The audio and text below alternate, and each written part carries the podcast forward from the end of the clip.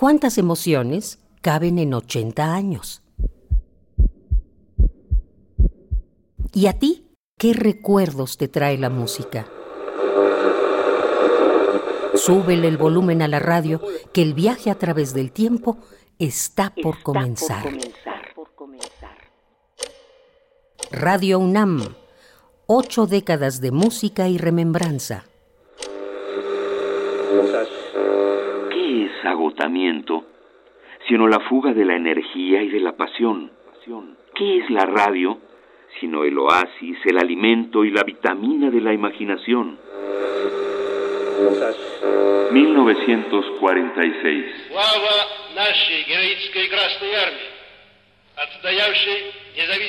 Año en que Winston Churchill y Joseph Stalin aumentaron las tensiones políticas entre la Gran Bretaña y la Unión Soviética.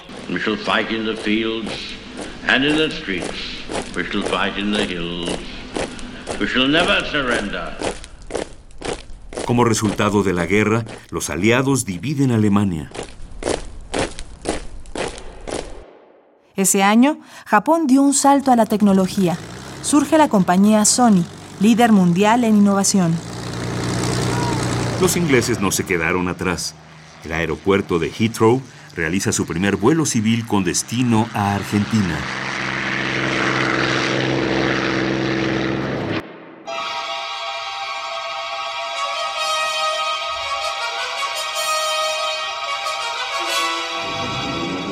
Otro que voló gracias al suspenso fue Alfred Hitchcock, el maestro del suspense, quien estrenó la cinta Notorious.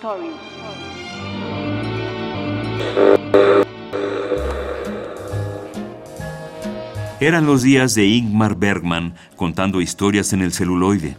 En 1946 se realizó la primera edición del Festival de Cannes en Francia, y en la región de Zanzíbar nació el pequeño Farrokh Bulsara, quien décadas después regalaría al mundo una de las voces más aclamadas.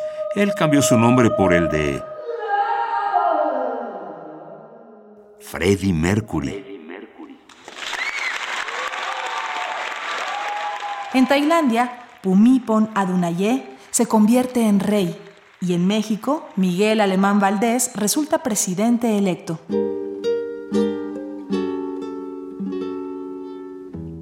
En 1946 nació un bolero que describe cómo se extraña al ser amado cuando no está. Escrito por el cubano César Portillo de la Luz, Contigo en la distancia, es hasta nuestros días una de las canciones más amadas por los radioescuchas.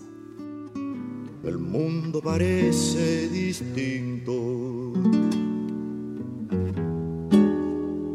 cuando no estás junto a mí y en 1946 Radio UNAM iba compilando arias, sonatas, diálogos y debates que inspiraron a los oídos capitalinos. Radio UNAM, ocho décadas de música y remembranza, porque la vida se mide en canciones, historias, instantes.